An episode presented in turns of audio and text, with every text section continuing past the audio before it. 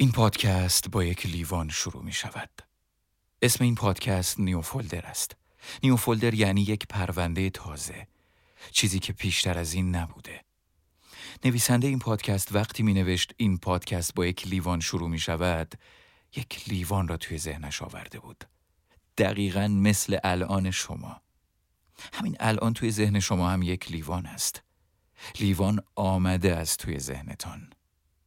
آمده است چون پیش از این پادکست لیوانی توی ذهنتان نبود.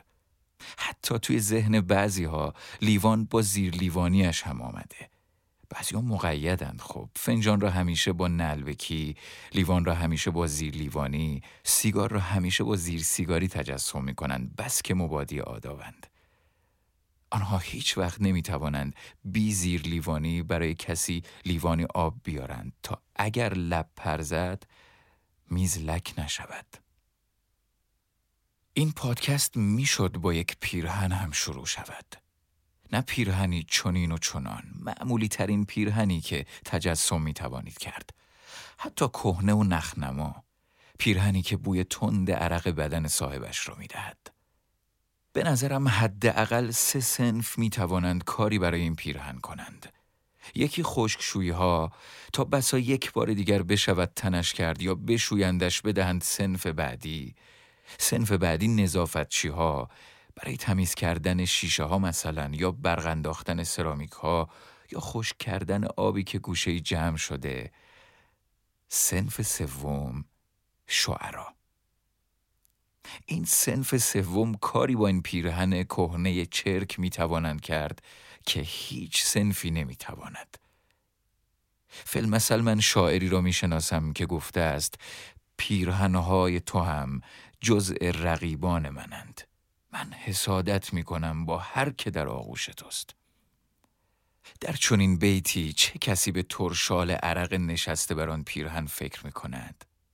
چه کسی توجه می کند به اینکه مندرس است یا بسا جر هم خورده زیر بغلش و لکه کدر حال به همزنی هم شاید به سراسینش چسبیده؟ شاعر چندان ارتفاعی به پیرهن داده که پرنیان معطر ملک نفرتیتی پیشش جل پاره لطفا تجسمش کنید. آن پیرهن تن محبوب شما را در بر گرفته. پارچه ای زیرش مرمر. پارچه ای افتاده روی عطردان بلور بلور چک. و این بیش از این توصیف کردنی نیست. خودش همه چیز است. لیوان هم همینطور. شاعری که میشناسمش نیز برای معشوقش گفته حسودم به لیوانی که در آن آب می نوشد چون که بر لبانش قرار می گیرد تنها شاعران بلدند. با لیوانی ارزان قیمت چنان کنند که ارزشمندترین دارایی شما از تمام جهان شود. شاعران ذهنشان زهدان است. نطفه بی ارج کلمه معمولی در ذهنشان می جهد مثلا کلمه لیوان رها می شود توی سرشان. نطفه با همان بوی تیز و مشمعز کننده تداول و تکرار به دیواره ذهنشان می چسبد جنینی می شود که از روح و حس شاعر تغذیه می کند و چون در بیت شعرش آن را وضع حمل می کند فریاد تحسین شنوندگان به هوا می رود و تو تمامی آنان که حسودی می کنید کاش شما آن بیت را سروده بودید دیگر به این فکر نمی کنید که پیرهن یا لیوان آن همه دم دستی بود. دم دستی بودن کلمات مهم نیست. مهم ذهن شاعر است که زهدان است و ذهن تو نیست.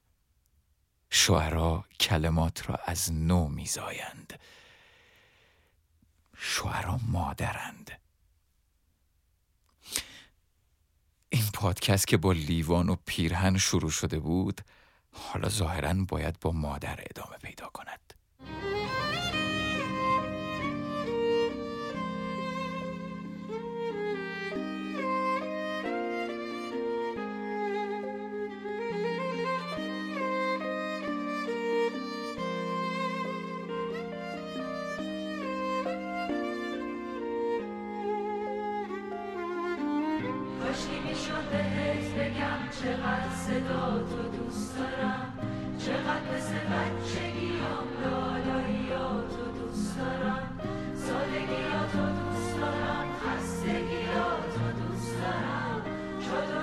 یک مادر سوئدی پسرش را 28 سال در خانه زندانی کرده پلیس سوئد سهشنبه روزی دوم دسامبر سال 2020 میلادی اعلام کرد که مادری را با جرمی سوالانگیز و باور نکردنی بازداشت کرده است.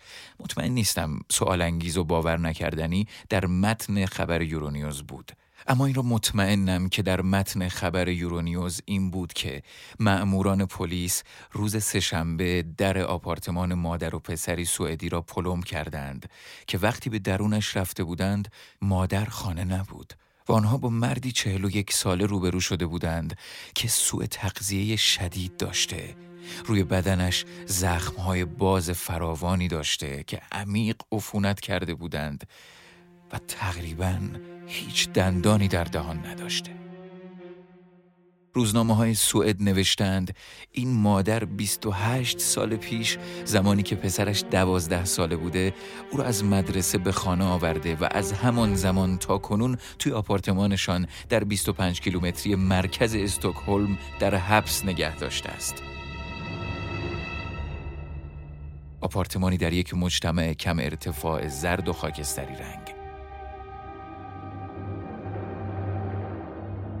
زنی از بستگان این مادر یک شنبه زمانی که زن در پی بیماری به بیمارستان رفته بوده به آپارتمانش رفته و نوجوان دوازده ساله 28 سال پیش را توی خانه دیده. در یورونیوز خواندم که هویت آن زن فاش نیست اما بی بی سی می‌گوید زنی که در غیبت مادر توی آن آپارتمان رفته دختر اوست. دختری که سالها پیش آن خانه را ترک کرده بوده و حالا برادر محبوسش را می‌دید. دختر می‌گوید وقتی گفتم سلام و وارد آشپزخانه شدم از روی صندلی پرید. نمی‌دانستم که اصلا مرا به یاد می آورد یا نه. وقتی چراغ را روشن کردم و مرا دید اسمم را پشت سر هم صدا زد. من به مدرسه من گفته بودم که شرایطمان چه بود اما هیچ کس هیچ کس هیچ وقت حرفم رو باور نکرد. در تمام این سالها که به اداره خدمات اجتماعی زنگ می زدم و موضوع را می گفتم جواب می‌دادند که جرمی اتفاق نیفتاده. این دائم داستان ما بوده الان تازه کشف شده اما همه زندگی ما همین بود. رسانه های سوئد می‌گویند که قربانی به دلیل زخمای چرک کرده روی پاهاش به سختی راه می رود و به دلیل از دست دادن دندانهاش به راحتی قادر به حرف زدن نیست. حالا او درست همین الان که من دارم این پادکست را ضبط می کنم جایی در سوئد توی یک بیمارستان است.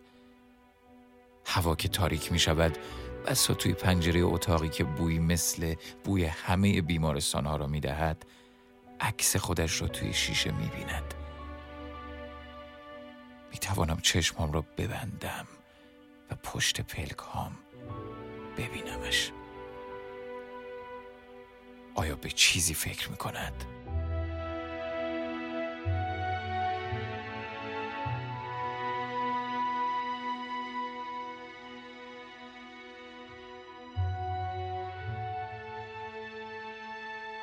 پلیس می‌گوید مادری که به محروم کردن دیگری از حق آزادی و وارد آوردن آسیب بدنی و مریضی شدید به او متهم است این روزها تحت بازجویی است.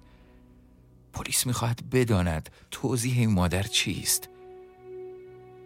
می‌توانم چشمام را ببندم و زن را پشت پلکام ببینم. لابد زیر نور محتابی های اتاقی که مثل اتاقهای اداره پلیسی است که در سریال سوئدی دانمارکی پل دیده بودم. اما این کار را نمی کنم چشمام را نمی بندم نمی خواهم آن زن پشت پلکان بیاید.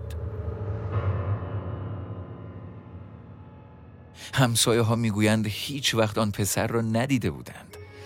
و حالا از آنچه میشنوند شوکند چون خیال می‌کردند آن زن تنها زندگی می‌کنند یکی از همسایه ها به خبرنگار بی بی سی گفته که آن زن مهربان بود و بسیار دلنشین حرف می‌زد. آن همسایه می‌گوید همین تابستان بچه دار شده و آن زن درباره بچه با او همسرش حرف زده بود. همسایه ها می‌گویند که احساس بدی نسبت به آن زن نداشتند. یکی از همسایه ها گفته است متوجه بوی نامطبوعی شده بوده که از آپارتمان آن زن می آمده بوی مثل بوی ادرار. اما زیاد آن را جدی نگرفته است. او به خبرگزاری فرانسه گفت آنچه بسیار ترسناک است این است که این ماجرا این همه سال در جریان بوده.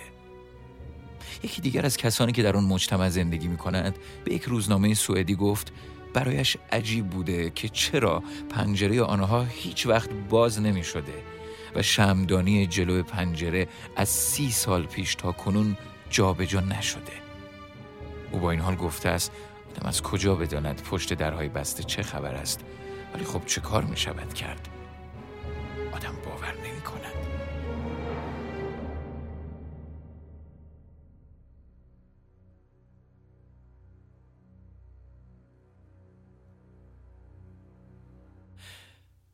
راستی هم چه کسی باور می کند مادری در مرکز این خبر است. آن هم همین سال و روزها پاییز همین امسال. کمتر از یک ماه پیش از همین کریسمس که گذراندیم. در کشوری که چشم بسته می‌دانم کجای نقش است و می‌توانم انگشتم رو رویش بگذارم. کشوری که شاخص کیفیت زندگی در آن بالا بالاتر از امریکا، بریتانیا، ژاپن، فرانسه، آلمان تورم در آن نزدیک صفر. به گلدان شمدانی فکر می‌کنم که سی سال پشت پنجره بسته ای بوده و لابد سبز بوده. این یعنی که آن مادر آبش می‌داده. که اگر نه دیگر گلدان شمدانی نبوده. شمدانی زود خوش می شود ولی آن همسایه نگفته بود بامبو یا آلوه ورا یا کاکتوس. مشخصا گفته بود شمدانی. این یعنی در تمام سی سال سبز بوده. و حتی از فاصله از پشت پنجره هم معلوم بوده که شمدانی است. حتم آبش می‌داده. مگر نه مادر منبع مهر است چشمه احساس. مشبهان به هر که احساسش زیاد. خود من توی همین پادکست شعرا را به مادر تشبیه کردم. گفتم شعرا ذهنشان زهدان است. گفتم مادرند شاعرها.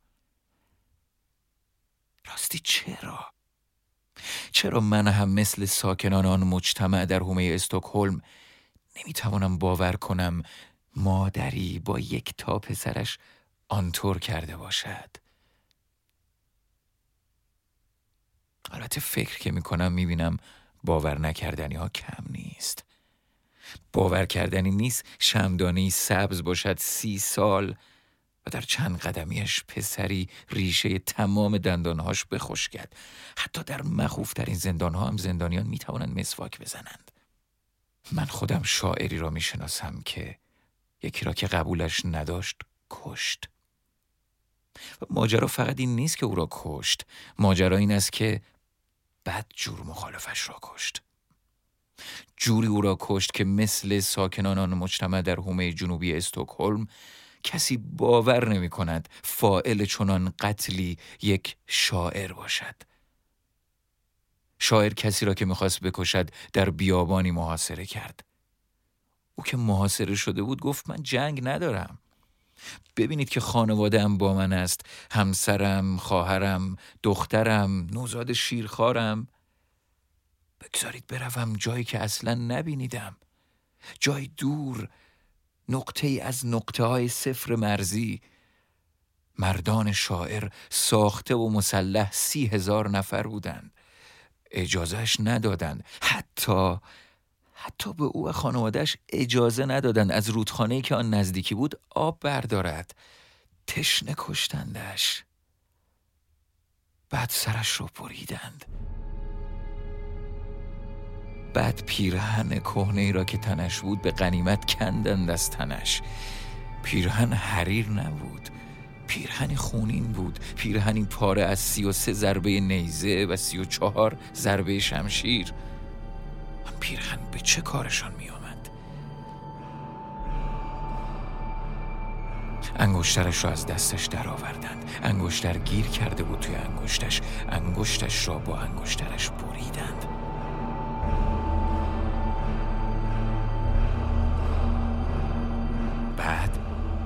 اسبانشان را نعل تازه زدند. روی تنش تاختند. بعد دیگر چیزی نمانده بود.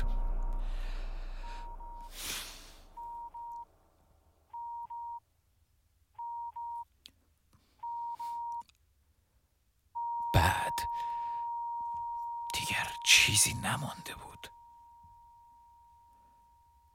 تنها سرش مانده بود توی دستشان. آن را توی تیزی چدنی چوبهی بلند فرو کردند نمی‌توانم نمی‌توانم چشمانم را ببندم و پشت پلکم ببینم که یک سر با رگهای بریده با استخوان شکسته گردنش به سختی توی یک نیزه فرو می رود. چشمانم را باز باز نگه می دارم و به زور پلک نمی زنم تا آن تصویر مهیب آن نگاتیو دهشت حتی برای لحظه پشت فلکام نیاید. پلک که نمی‌زنم از دو گوشه صورتم آبی شور فرو می چکد شما که مرا می بینید با خودتان می‌گویید دارد گریه می کند واقعیت هم این است که من دارم تمام تلاشم رو می کنم که چیزی را تجسم نکنم. تصاویر تیزند. از نیزه چدنی تیزتر. توی چشم فرو می روند بعضی تصاویر. تصویر مردی چهل و یک ساله که هیچ دندانی توی دهان ندارد. تصویر مردی که سر ندارد. تصویر مادری که بیست و هشت سال پسرش را حبس کرده. تصویر شاعری که دستور می دهد سر مردی را با فشار توی نیزه بلند فرو کنند. این کارها را هر کسی می تواند بکند. نه اما یک مادر نه اما یکی که شاعر است.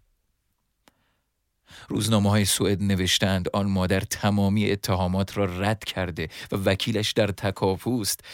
اما شاعر وقتی سر مخالفش را برایش آوردند دستوری را که داده بود انکار نکرد. وکیل نگرفت که آمریتش را رد کند. خوشحال شد و در بیتی که سرود خود را ستود که یزید دستت شل مباد. اسمش یزید بود. در قرن هفتم میلادی میزیست جایی که روی نقشه های امروزی کشور سوریه کنونی است. درباره او به کتاب تاریخ تبری به نامترین کتاب تاریخ مسلمانان رجوع کنید. درباره مادر سوئدی به روزنامه آفتانبلادت سوئد روزنامه اکسپرسن روزنامه داگنس نیهتر رجوع کنید. من محیدین تقیپورم نویسنده و کارگردان این پادکست یاسین حجازی است. و چنانچه دوست دارید یکی از نیو فولدرها را شما بنویسید یا شما بخوانید یا شما بسازید با یاسین حجازی مکاتبه کنید. شناسش در تلگرام این است. at sign حجازی یاسین. حجازی را با J، Z و I بنویسید و یاسین را با S و I. و بین حجازی و یاسین هیچ نقطه یا خط تیره یا زیر خطی نگذارید.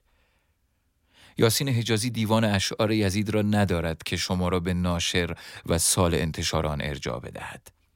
او اشعار یزید را در اینترنت جستجو کرد. پیرهنهای تو هم جزء رقیبان منند.